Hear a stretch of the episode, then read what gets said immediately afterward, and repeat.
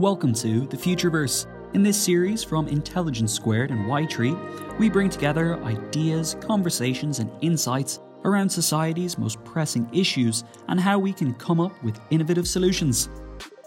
In this episode, a recording of a live event we recently held in London, we're talking about a revolution that's underway in how we all understand the ideas of value and worth. Our guests include Simon Brewer, former Chief Investment Officer of the European branch of Morgan Stanley. He's currently a senior advisor to Rothschild & Co. and was CEO of Vantage Investment Advisory until 2021. And he's the co-founder and host of the award-winning Money Maze podcast.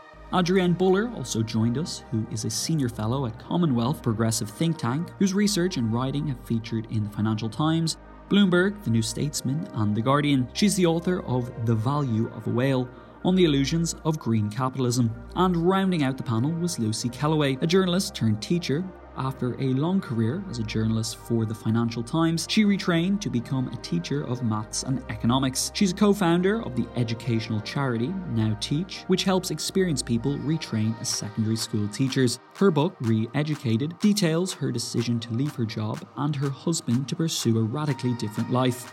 Throughout the event, the audience had a chance to vote on different questions that related to our three speakers' discussion. While you're listening, I invite you to do the same and tweet us your opinions using the hashtag Futureverse. And if you'd like to see how the Ytree audience voted, visit the Ytree website at y-tree.com slash futureverse or Google the word Futureverse. Our host for the evening was the broadcaster Jon Sopel. Let's hear from him now. Good evening. I'm delighted to welcome you uh, this evening to this Ytree event in partnership with Intelligence Squared. Uh, Ytree was founded in 2017 to give clients insight, advice about money and life itself. Ytree calls this insight financial life intelligence. And at the heart of the idea is um, how do you define wealth? Is it defined by how you live or what you have? And that's where Futureverse comes in. And the future verse is where Ytree brings together ideas, conversations, insights like this and about the one we're about to have around our community's passions and problems. And tonight is the second uh, live event in the Futureverse series.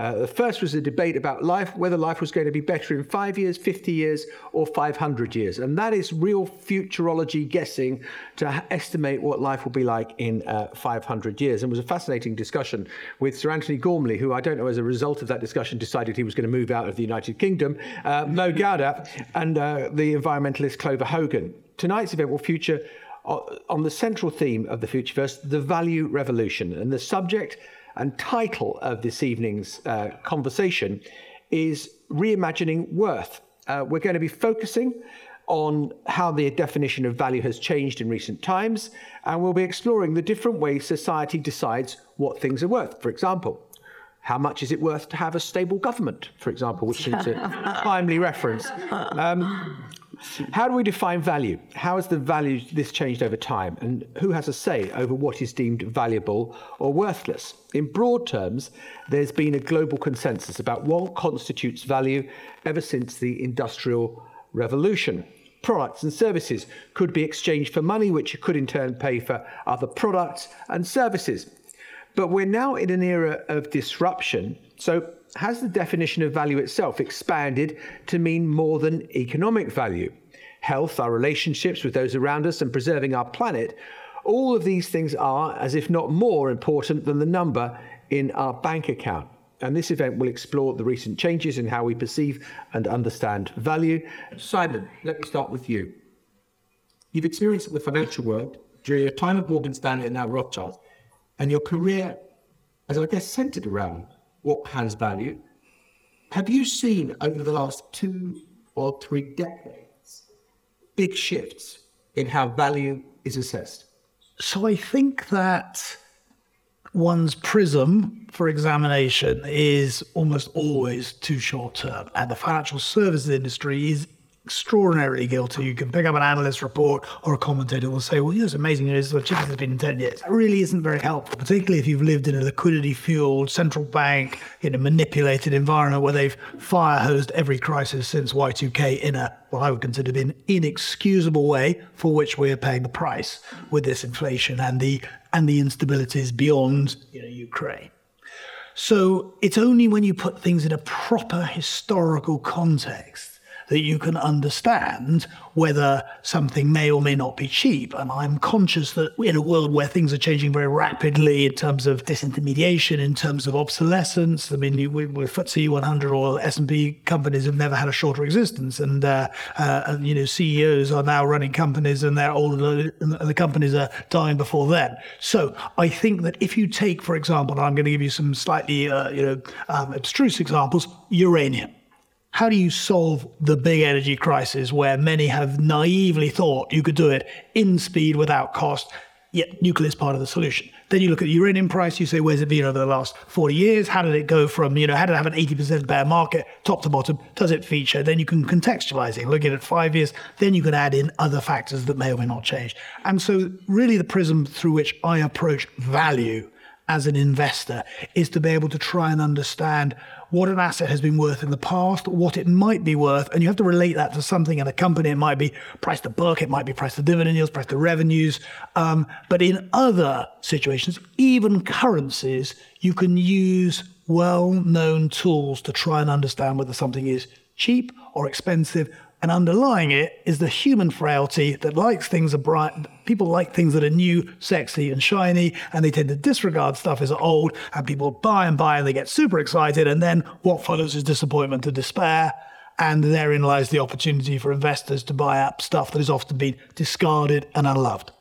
One of the big changes that we've seen in the finance industry is the growth and the significance and the power of private equity. Can you talk about how that plays itself out? Well, I would not claim to have any great insights into private equity, but we've been very lucky in the podcast. We are in the process of releasing five episodes from the top you know, the top firms from you know, KKR to CDR, etc. And two things have struck me. One is the quality of the people running these firms. And having been at what was considered to be, and was a well-managed firm, Morgan Stanley for nearly 20 years, I think that some of the management teams I've met at these private equity firms are really good and robust. And, you know, although there'll be fractures and dislocations and problems coming out of what could be a very painful period for some time, some of these are going to come out stronger. They'll be the restructurers, they'll be the owners of assets, and I think they'll be bigger firms. So that was observation number one. And observation number two, which comes nicely back to, to you know to value, is you know people talk about markets are expensive. Well, the U.S. stock market has been and remains expensive by historical standards. The U.K. stock market is cheap by historical standards. In fact, forty it's, it's as cheap as it's been in forty years relative to other markets for reasons that you know we can go into maybe be perfectly logical, but you know they are therefore quite focused on where the value is, and that's why a lot of private equity activity has been and will continue to be on UK assets. So, what is the future of uh, private equity? And does its growth signify a shift in the way that individuals and companies are investing? I think one of the problems public markets have not served investors well. You know, you've had a reduction in the number of companies that are listed, a reduction in the number of companies that are researched. Um, if you're a, if you're an owner of a private business and you're thinking, what do I do? I'm ready to sell it. Your options were listing or staying private for years. And now it's, do I want to sell it to a competitor? Okay, that was there before. But do I want to sell to a private equity firm and essentially replace my shareholders with permanent capital? So I think that they are here to stay. This is not even given cheap money has created distortions in the way things operate. Private equity are here to stay. And I think that the strong ones will emerge as very significant financial organizations every company that I seem to speak to, they've appointed an ESG officer, environmental, social, and governance. I wonder what you think of the significance is of this. Peter Harrison, who's the CEO of Schroders, said, I think quite rightly, in 10 years we won't talk about ESG it'll be simply be part of the process. Is that you know when you evaluate a company's governance and their social standards and you know environmental footprint, you know it's just it's just part of the research. So I think to a certain extent that's you know it's good practice. Good firms will tell you they've been doing that for a while. On the other hand, the zealots have got hold of ESG, and I think that in doing so, sometimes they are e- evangelical to the point of not being realistic. We can come back maybe to discuss energy. I think that's sort of you know a really good example of what happens when you force an agenda. What is the byproduct? Companies don't invest in energy, and now we're opening coal plants up again. Well, okay. Well, let's let's stick with energy. You look at Russia, Ukraine, and you've seen surging oil prices as a result of it. Is that a good place to invest or a bad place to invest? Is it good to invest in coal now or a bad place to invest in coal? So I think there's a very important distinction. I don't think anybody that I'm aware of who's re- relatively sort of sound of mind would argue that the damage to the planet and the requirement for changes of behavior are paramount. I think my frustration comes in the naive lens that has been overlaid that in execution. And this is simply about if you want to get from where we are to where we must get, how do you do it effectively? And if you discourage some of the very people who can help you in that transition from investing, then you cause bottlenecks and shortages, and then you drive up the prices of all sorts of things, and you have unintended consequences. But what do you do when someone says, you know, should I invest ethically or should I invest to get the maximum return on my capital? So everybody will different answers. My answer about a company like Shell for example. Now, Shell, some people won't buy Shell and BP because they consider them to be, you know, the evil giants. It's interesting that Nikolai Tangen, who runs the Norwegian Sovereign Wealth Fund, who is the first to really march down this sort of road of being ethically aware, post on their website the companies from which they have divested. BP is not one of them. In fact, he's done a very interesting interview with Bernard Looney of BP because if you are BP or Shell and you're spending 20 million plus in the transition yourself towards electrification, those are the folks with the balance sheets to get it done. So starving them of capital and divesting where it goes to passive investing is not, in my opinion, a very helpful route to get to where we need to, which is not in doubt. Okay, Simon, we're going to leave it there. So, why do you think human beings are so determined to ascribe economic value to things but what does it say about the, you know, the way we see the world? Yeah, an interesting question. So I think the book opens with an example of this. So recently, a team of researchers at the IMF um, undertook an exercise to try and place a valuation on whales, great whales as a species, um, and based on sort of a series of criteria like their ecotourism services or the amount of carbon that they're capable of sequestering over their lifetimes, arrives at the very tidy sum of two million US dollars per great whale, or about one trillion per the global stock. And I think that's quite an interesting provocation for me about the way that uh, we're approaching our response to the climate and ecological crisis, which thus far has been really dominated by the idea that really the only way to grapple with these challenges is to sort of internalize the cost of these damages to the market. So the idea that the climate crisis is the ultimate market failure, and the same goes for biodiversity collapse and therefore applying sort of a price or a value to the damages that we're creating or to the species themselves is sort of a mechanism that will then inevitably enable the market to sort of right those wrongs. And I think, you know, that to me reflects slightly sort of narrow-minded or myopic thinking. I think markets are good at some things, but when it comes to the sort of immense complexity and the, you know, systemic embeddedness of fossil fuels within our society and our lives, you know, Simon touched on that. It's not quite so simple as just starving a couple companies of capital. Um, I think you know it's a much more complex question than simply applying a price to it. But we have sort of a society that's really based around you know economic value as the primary you know source of value in our lives and anything that doesn't have a dollar value assigned to it or for which a dollar value can't be assigned tends to be excluded from the types of decisions that we make, but also principally when it comes to the climate crisis that you know policymakers make. Everything has to have sort of an economic justification, and I think you know that's that's fine in some regards. But when it comes to uh, you know a genuinely non-trivial risk of catastrophic ecological outcomes, it probably shouldn't, from my view, be be the priority. Right, fascinating. Adrienne, let me stay with you. Why do you think that the environment is so often presented as an issue to be seen through the prism of economic terms? Well, I can't really climb inside everybody's head, so I might avoid speculating on why that is. But I think I'll speak to why I think in the context of addressing this crisis, it's it's a problem. And you know, a big part of the way, again, that you know we're approaching climate and environmental policy is through prioritizing cost efficiency. So one of the most famous sort of environmental and climate economists is uh, William Nordhaus. Many people might be familiar with his work, uh, and he describes you know cost efficiency see in the context of climate economics as sort of, you know, the breakfast, lunch, and dinner of economists and, and the way that we're resolving this problem, and therefore, you know, market-based mechanisms as the most efficient way to address uh, an ecological crisis. And again, that might be true in a situation in which you had an infinite time horizon ahead of you.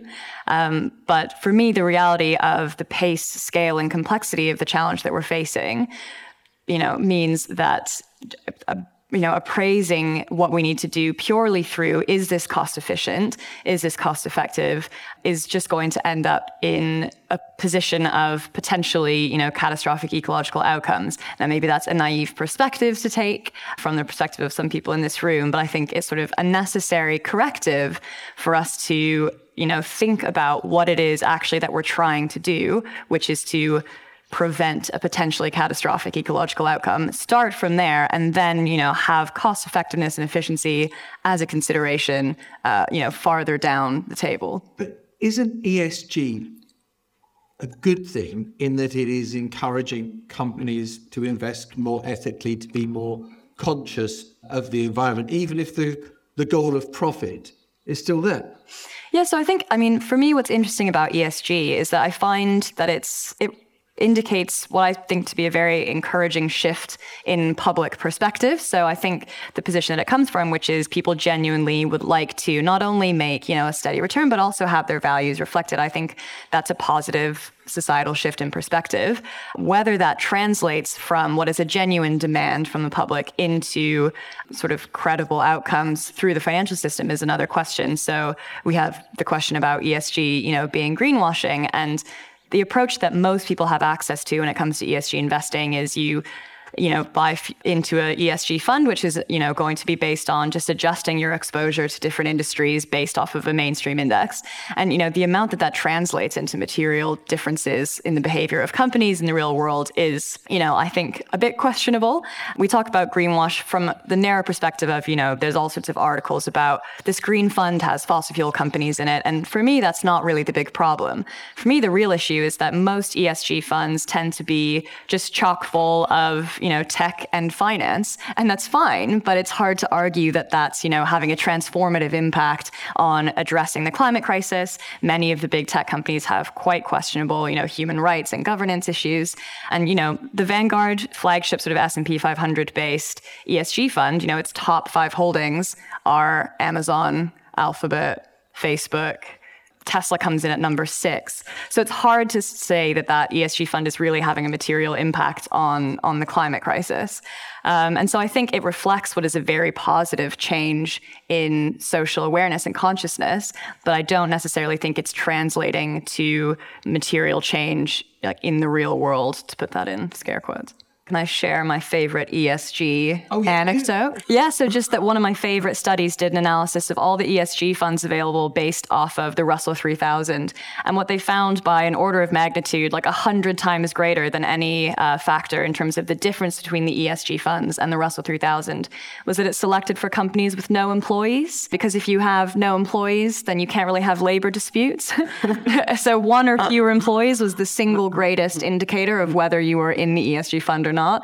And I think that sort of gets to the heart of this, right? Is this is about adjusting your exposure to these issues as an investor, but that's a very different thing than changing, you know, than directing investment in the real economy and then changing the way that companies are behaving and delivering capital to, you know, new upstart companies that might be in the renewable sector, for example. So you've talked about the problems of greenwashing and the, the limitations of it.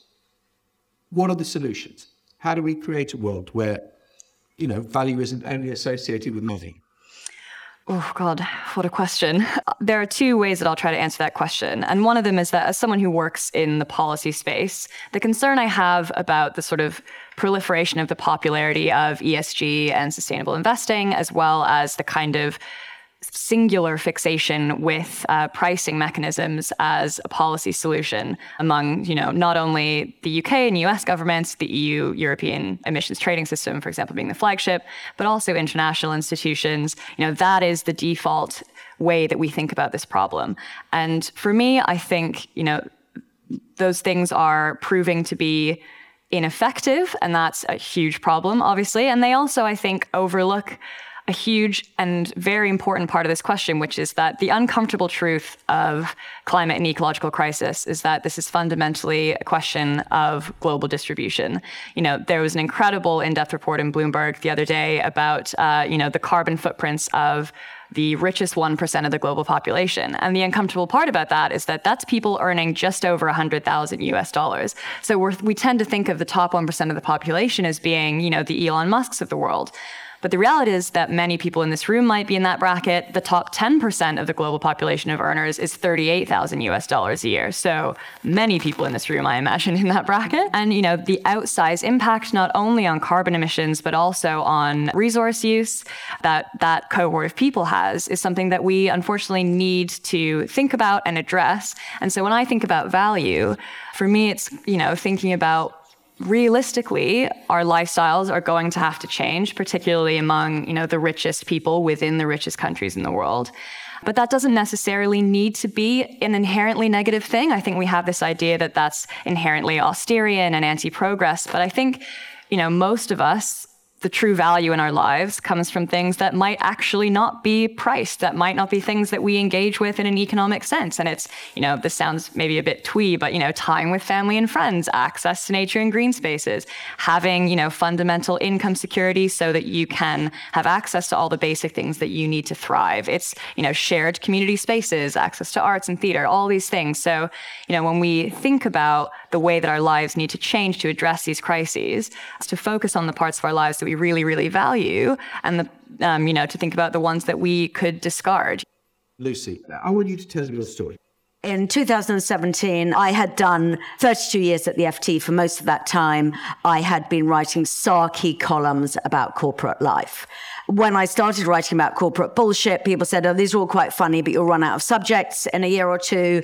Uh, whatever it was, just on that column 25 years later, I was still going strong because the great thing about corporate bullshit never stops, just goes on. In fact, actually, this whole thing about companies banging on about value is something that I would have taken to the cleaners in my old life. The sort of companies sort of saying, you know, we create value at every stage on the customer journey. You know, that sort of complete and utter nonsense. Well, as you can imagine, this was a job I got quite good at doing. It suited my sarcastic personality, which was why I did it for so long. But when I, you know, I had, I had a couple of sort of bereavements. My mum was a brilliant school teacher. She died when I was in my late 40s. And I suddenly thought, oh my God, I need to be my mum. I had wanted to be as, as, as little like as my mum as possible. I wanted to go into journalism. Why? Because I valued the status of it. I wouldn't have admitted that at the time, but journalism was such a cool thing to be doing. And in those days, remember dinner parties? I don't know if any of you go to them. I don't know. No one's invited me to one for decades. But, um, but you know, it used to be so nice to be able to say to people, uh, you know, they always sort of, you know, boring question, what do you do? And then you say, I'm a columnist at the Financial Times. Everyone goes, wow. Um, and I loved that. That was so, so good for my ego. But your ego, if it's being fed like that, by the time you're 57, if not a lot earlier, your ego is starting to feel a bit sick, actually. Your ego, your not remotely impressed by you yourself. And I've, you know, I kind of said everything I had to say. And I thought, what on earth am I going to do now? And you're, you're almost too young for this, but just wait. You're probably not planning that next stage in your career, not just now. Nobody ever said to me that I would go on working probably into my mid 70s. So I did when my dad then died. When mum died, I sort of thought, no, I'm too old at 47. 10 years later, when my dad died, I suddenly thought about it again. And I thought, I'm not too old. My daughter was by then a school teacher, and I knew how that they were in such short supply. And so I thought, I'm going to do this. And more than that, I'm going to set up this charity. So if we want to talk about it in value terms, what had motivated me in my 20s? I wanted to be glamorous. I wanted to be high status. By the time I was in my mid 50s, I thought I'd gone post status. I didn't care at all about any of that. I also had made enough money. I owned my own house. I could afford, I took an enormous cut in salary. So by the time I'd added in all of the extra things I was doing, I was probably making about 150,000 at the end of my career. And my, and then I was making 25 at my new one. So that was really quite a large pay cut. But that was because I'd saved enough already. It wasn't because I was suddenly going to live very simply. So it's very important to realize that it was from a point of privilege that I did that. Um, but the value was my motivation was different. What did I really want? And my sister slightly patronizingly said to me, she's still a journalist, by the way. She said to me, I suppose you want the luxury of being useful. Um, so she, that, Good relationship with I actually adore my sister, and that was why she dared say something as irritating. But she was absolutely right. That was what I wanted. And you know what? It's what I have. I'm five years into teaching and the luxury of being useful. And yes, it is a luxury because I can jolly well afford it. Although actually, I'll tell you, playground duty at 7 a.m. isn't all that luxurious when it's raining. We were just chatting before you came in and the audience joined us. And you told me that you've got a new job and that you're moving and you're moving home. Do you want to elaborate? Okay, yeah. So once you, so I didn't change my life at all for 30 years. And then once you start doing it, you realize you can change all the time. It's quite exciting. It's quite fun, do different things. So I've been a Londoner my whole life and I've just moved to Newcastle. I don't know anyone in Newcastle. Um, it's completely random. I have got, I'm leaving my school in Tower Hamlets where I'm teaching entirely Bengali children. I'm moving to a Catholic school in a suburb of Newcastle. Um, so there we go. Do we need to talk about the vulgar money side of it? Yeah, no, you need to talk about the housing side. Okay, the housing side of it. So, It's like getting blood from a stone. It's a. She knew exactly the question. Come on. I was going to make him ask. Um, so, yes, I have just bought a former bishop's palace outside Newcastle. This is leveling one woman's leveling up um, uh, achievement. But I mean, talk about value. If you want to buy What, we, what, what are you moving out of? so if you want to buy, so uh, well, I'm. I am living in a modern house in Hackney, which has not yet been sold, but will be shortly. Value considerably more than a bishop's palace outside Newcastle. Absolutely ginormous. I want to go back to the sort of kind of value status kind of question because you you clearly set out why you made this move why you wanted to do what you wanted to do. But do you think that people have treated you differently when if you ever went to a dinner party, which you don't, but you met somebody and they say, What do you do? Yeah. And you say teacher now, whereas before you said "colonist" for the FT. Um, do people treat you differently? Yeah, I mean, this has not worked out as I expected at all. And I think there's a sad irony in this that the status of teaching in this country is abysmally low. Abysmally low. My young co- colleagues cannot believe what I've given up to become a teacher. My students can't believe what I've given up to become a teacher. That is a tragedy. But the weirdest thing, those very people who are going, ooh, columnist on the Financial Times, are now my age. And they are even more going, oh, teacher. And that's because at the very tip top of Maslow's hierarchy of needs is the search for meaning. And so if you're as old as me and you're saying, actually, I don't want that other stuff anymore, what I want is meaning, is I've now completely hit the jackpot and have the status too. So very, yeah. So, so that's very strange. But the sad thing is that the status goes to people my age and the other now teachers, just dropping in the name of my charity, who um, the 500 of us, sort of relative oldies in the classroom, all of their friends think this is amazing because actually the stories that you have to tell about a classroom are so much more interesting than uh, the stories of what you get up to in the office. Since you've done it, have you found a lot of other people who are kind of interested in going down this path that you've gone? Well, we've got 500 people have become teachers through through Now Teach, which is completely fantastic. And so, yes, and I hope some of the people listening today will do the same thing. I'm going to take. Um, we're going to come to audience questions later, but it's just I'm going to weave the questions in now. Why do you think the status of teaching is abysmally low? Yeah, it's a, I, oh God, why is it so low? I don't really know. I mean, I think whoever said, you know, those those who can't teach, I would really like to do something very nasty to them indeed. I, I, I think it's a long historic thing in this country, and I don't. Do think it's this country? Yes. Yeah. Oh yeah, yeah, yeah, yeah. It's definitely this country. I mean, in in in other countries, um, it's as difficult to become a teacher as it is to become a doctor, and there's no actual reason why that shouldn't be the case.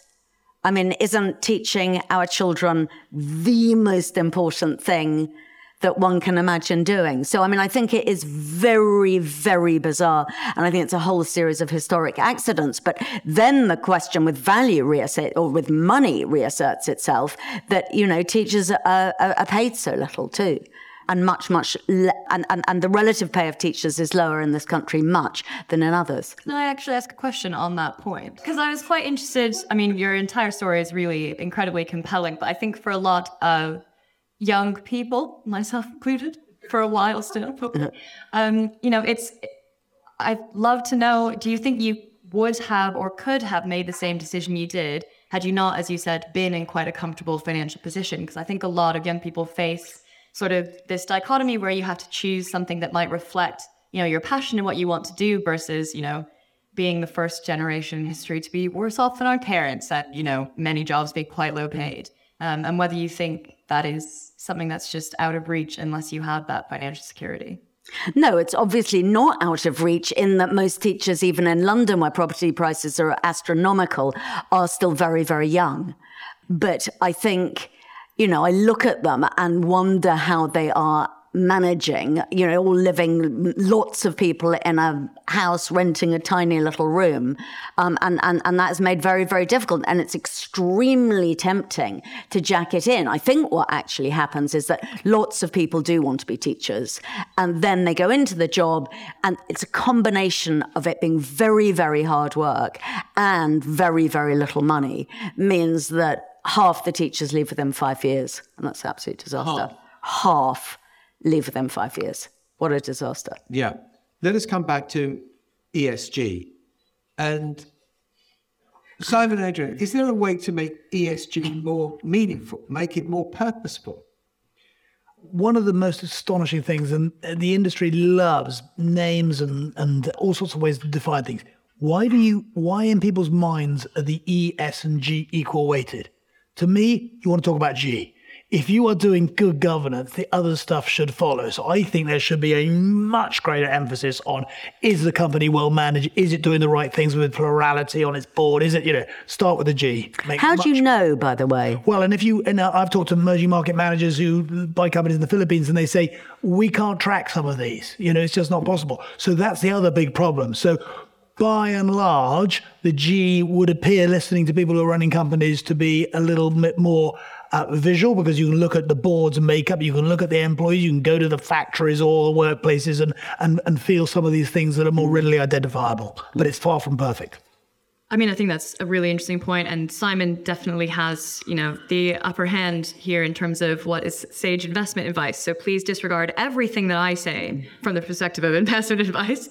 Um, and I think that's quite an interesting, interesting point for me. I guess when it comes to whether or not ESG then translates into, for example, helping us to address the climate crisis, you can take a company like Shell or BP, which I think you could say are quite well managed. You know, they've got you know, quite robust governance systems, et cetera. But nonetheless, you know, publicly listed companies are sitting on three times the amount of fossil fuel reserves that we can burn to stay within a 1.5 degree Celsius limit and are continuing to explore for additional fossil fuel reserves.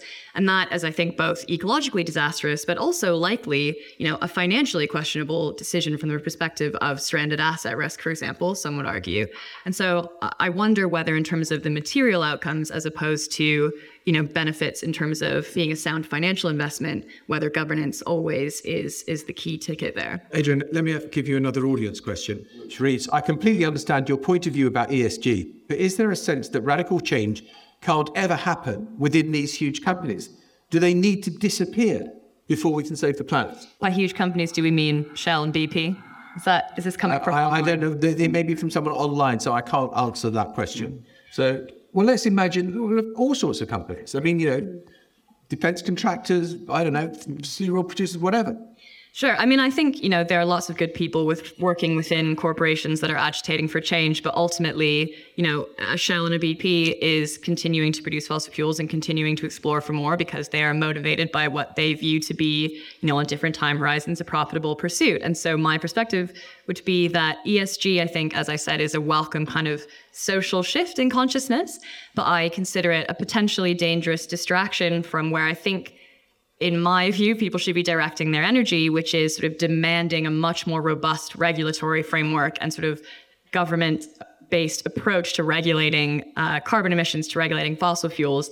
Um, and to not shy away from that being something that we need to be doing rather than thinking that, you know, it's it's enough to just be sort of making our own portfolios sustainable. Right. Um, I don't know whether you are so busy on playground duty at seven and then in marking people's maths papers uh, later on that you don't have time to follow this debate. But I kind of got a sneaky feeling that you do have a view on where what you've heard from Simon and Adrienne. Yeah, actually, I did try and ban myself from reading the FT completely in my first days as a teacher to try and make the juxtaposition between the two worlds less intense. Actually, I used to be an energy correspondent, so in the dark ages before we thought about any of these things, there were companies that I knew very, very well. I think that if we suddenly say we can't have big companies where we're in a sort of fantasy land. I mean, we do have the big companies, they exist. We've got to look at this pragmatically. Um, maybe, you know, should they, should they stop exploring for fossil fuels completely? I don't know. I think that these are arguments that you do need to put the numbers on them, probably to some extent. And going back to what you were saying earlier, Simon, which is that, you know, it's a matter of, it's, you know, it, it, it's a matter of process. I mean, I'm amazed at how much, at least least the lips in lip service, companies like BP and Shell have moved and are doing very much the point of um, the Norwegian, yeah. what's his name again? Nikolai Tangen. Yeah. yeah. So if Nikolai says it, I'm with Nikolai, basically. Okay. I guess that's what I'm saying. That's really interesting. I, just a question to all of you on the panel. The environmental protest movement has been sort of characterized and personalized in the name of Greta Thunberg, the extraordinary campaigner. But has she advance the cause because it seems that, that, you know it's just no to industry and it's you know seeming to take an absolutist position which I, I think a lot of people that are working within companies might find unrealistic to just think well we're not going to do that anymore. And that that has actually if you if you need cooperation between the environmental lobby and people who are you know and and and business that maybe that's not the right way to go about it you know, I think actually it's quite it's quite healthy when it comes to something that is as intensely political and as you know potentially catastrophic as what we're facing to have a little bit of antagonism. It may be, you know, that many people who work within the corporate space will find, as you said, what she advocates highly unrealistic. From her perspective, the idea that we can have a sort of smooth corporate led response to a tremendous crisis, particularly from someone that is, you know, as young as she is, probably also seems quite unrealistic from the perspective of science. So I think it's okay to have what might be two highly antagonistic positions. And I don't think that's necessarily detrimental to the cause, provided that it has people talking and generating debate. I think debate is in and of itself always a good thing to have.